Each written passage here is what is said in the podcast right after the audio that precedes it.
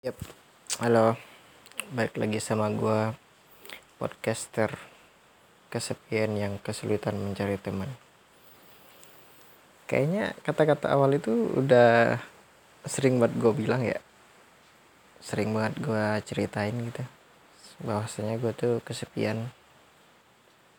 Dan kenyataannya emang bener. Uh, selain karena gue nggak punya banyak teman di kampung gue juga kesulitan buat nyari temen di internet. Susah. Apalagi sekarang nggak ada kuota. Jadi akhirnya ya cerita sendiri lagi kan.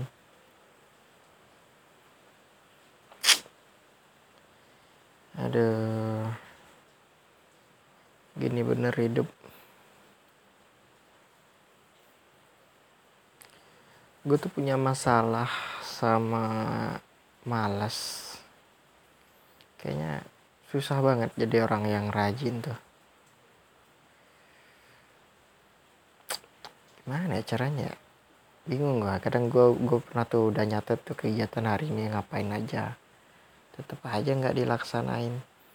Tapi kalau udah kayak kewajiban gitu gue bisa gue rajin. Kayak misalkan ada jadwal kelas gitu atau kerja misalkan. Itu gue bisa gue nggak nggak ngaret nggak apa segala macam. Tapi kalau untuk yang nggak diwajibkan gitu gue kesulitan gue buat rajin itu susah. Kenapa ya? Kayak sholat kan bisa kita karena dia wajib. Aduh susah banget. Dan gue kan susah nyari ini ya susah nyari teman ngobrol gue tuh pengen ngobrol sama Tati cuman Tatinya juga punya masak banyak masalah. Dan dia susah lagi lagi nggak tahu dah lagi jarang cerita. Kecuali skripsi ya dia cuma cerita tentang skripsi aja. Kalau yang lain dia udah lama banget nggak cerita cerita sama gue nah kalau gue mau cerita pun dia susah juga. Tadi tuh orangnya kayak susah dengerin omongan orang gitu loh. Nggak tahu deh orang lain kan biasanya curhat aja sama dia. Cuman kalau gue kalau mau curhat susah dia kayak nggak ngerespon gitu kalau gue mau mulai cerita gitu. Gue nggak tahu masalahnya di mana.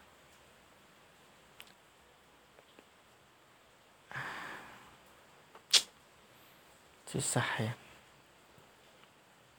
akhirnya ya gue memilih untuk bercerita sama diri sendiri aja kan. Karena ya bingung buat nyari temen itu. Kalau cerita ke teman kosan itu kurang nyaman aja rasanya. Kayak nggak nyaman gitu. Nggak tahu kenapa. Dalam mereka baik-baik aja. Hmm.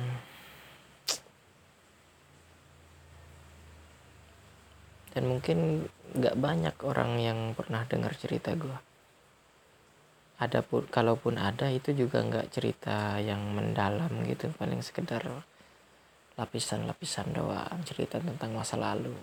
Bukan yang masalah kayak gini masalah kesepian kayak ini kan masalah tuh. Dan kesulitan gue nyari temen itu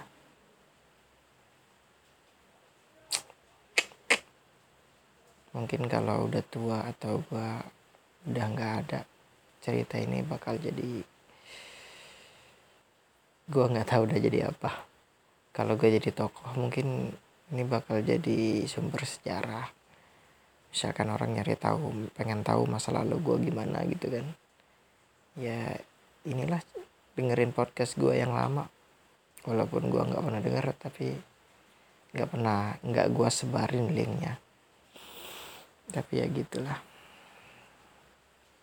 Asik sih punya podcast tuh. Hmm, pengen gue sebarin cuman malu.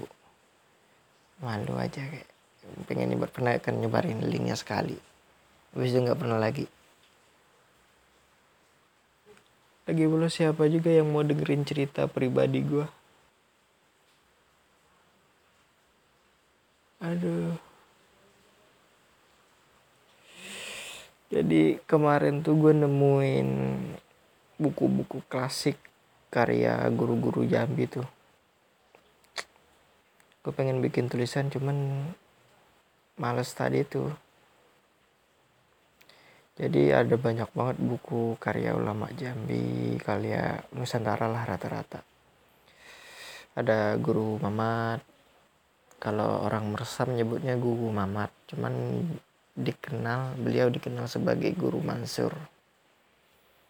Namanya Muhammad Mansur cuman orang meresam manggilnya guru, guru Mamat guru Mamat gitu ya. Dia orang meresam tadinya orang meresam cuman setelah gurunya bikin pesantren di Tebo dia pindah ke Tebo ngajar di sana. Akhirnya dia yang ngurusin setelah gurunya meninggal tuh ngurusin semua. Dia yang yang ngajar semua mata pelajaran semua kelas. Wah keren banget sih dengerin ceritanya itu. Dia jadi guru tunggal di pesantren itu. Gokil nggak tuh?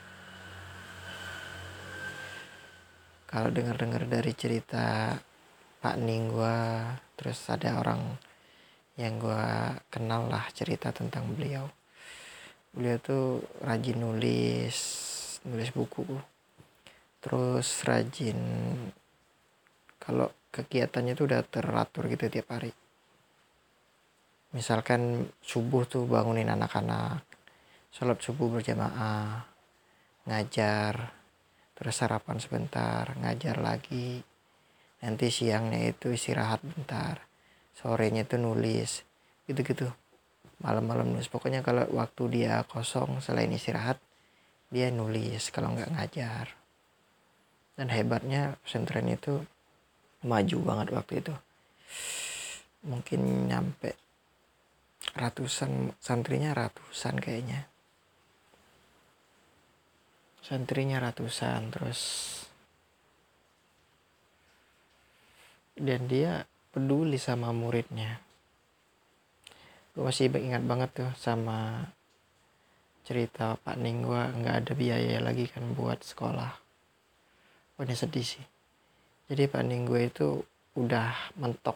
Belajarnya udah mentok. Bukan ilmunya cuman uh, dia udah nggak bisa lagi nggak ada biaya lagi. Orang tua udah nggak sanggup lagi. Dia pamit tuh sama guru Mamat kan. Wah gila di sini.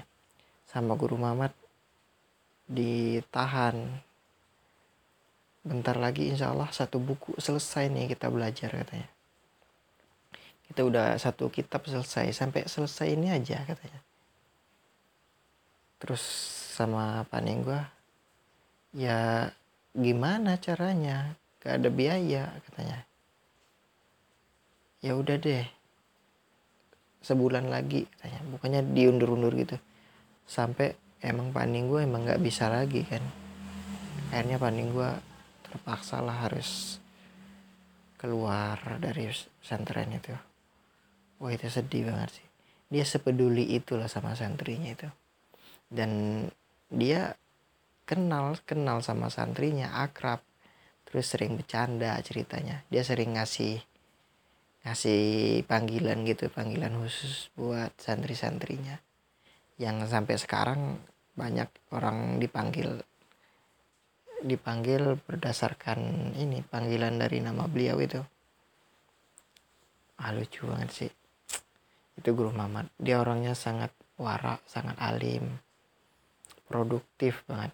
Karyanya tuh nyampe 17 buku 17 kitab karya dia yang diterbitin. Mungkin masih ada yang nggak diterbitin mungkin.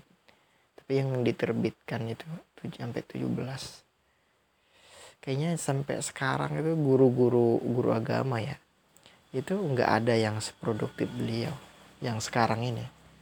Kecuali ya dosen. Dosen kan emang dikasih duit buat neliti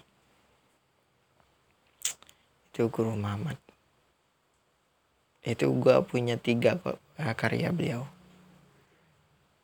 Terus ada Khadijah.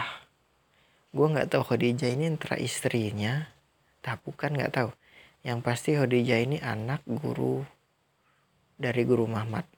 Jadi gurunya guru Muhammad ini Gu, Gu, Gu Zaudin namanya. Zaharudin tapi orang meresam biasa nyebutnya. Guzaudin Guzaudin Guzaudin Asahan. Dia orang Asahan.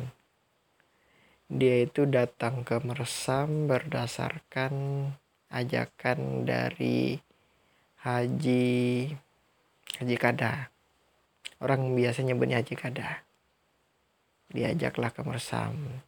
Dia sempat ngajar tuh di Mersam tapi dia orang Mersam itu bandel nakal sama istrinya. Akhirnya istrinya nggak nyaman kan. Pindahlah beliau dari Mersam. Nah pindahnya itu ikutlah guru Mamat ini yang notabene muridnya beliau. Tapi guru Mamat ini sebenarnya sebelum belajar sama Guru Zarudin dia belajar dulu di Nurul Iman di Jambi Jambi seberang. Guru Zaudin Guru Zaudin tuh guru Mekah dia. Salah satu guru lah di Mekah sana. Nyampe di Mersam ngajar bikin pesantren di Tebo. Punya karya juga dan gue punya juga karyanya. Megang gue terus anaknya itu Khadijah itu nulis buku tiga ada tiga buku yang gue punya. Tentang fikih lah kayaknya tentang fikih deh. Gue belum baca sih. Yang guru Mamat juga fikih dia tentang nikah ada gue baca. Kalau gue Zaudin itu tentang tauhid.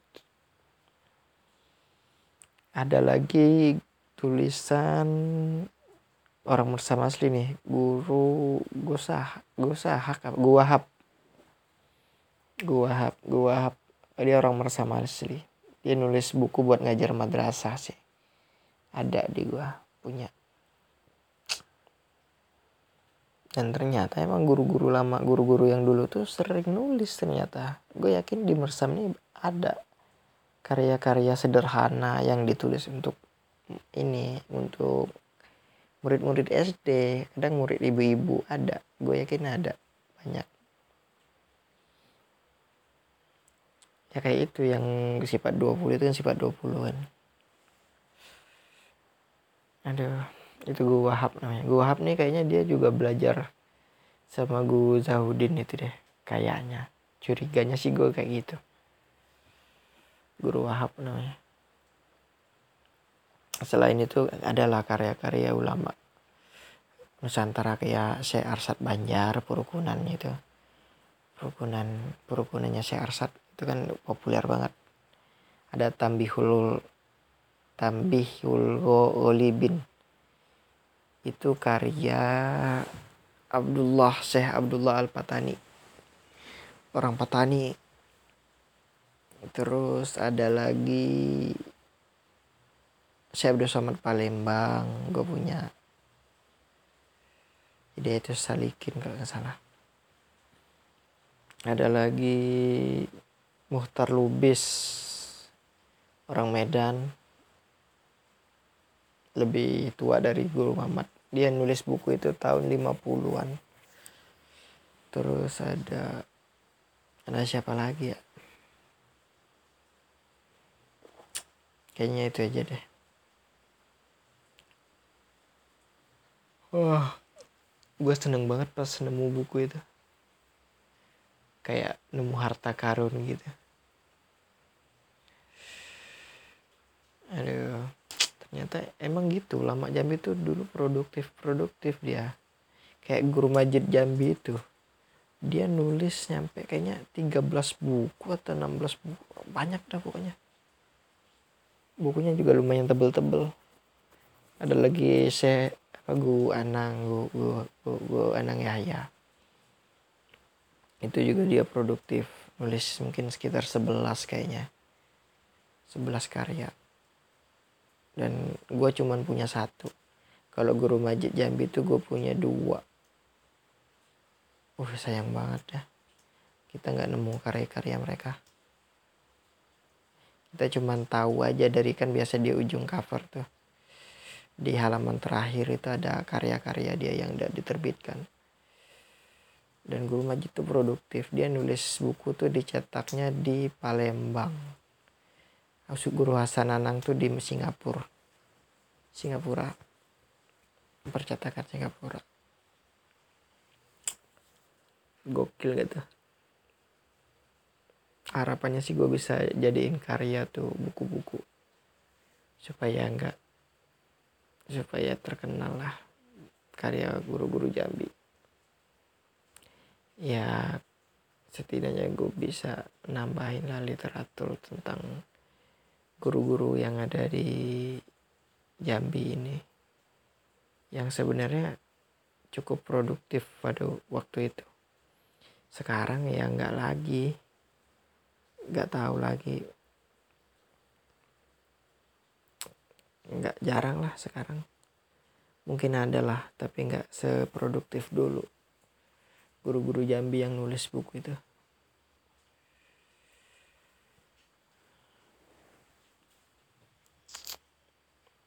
gitulah.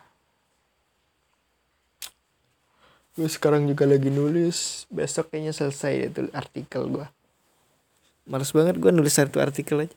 Lama. Buat rekaman ini aja juga lama. Alah gue mau tidur dulu. Hmm, salam buat kalian yang sama-sama kesepian kayak gue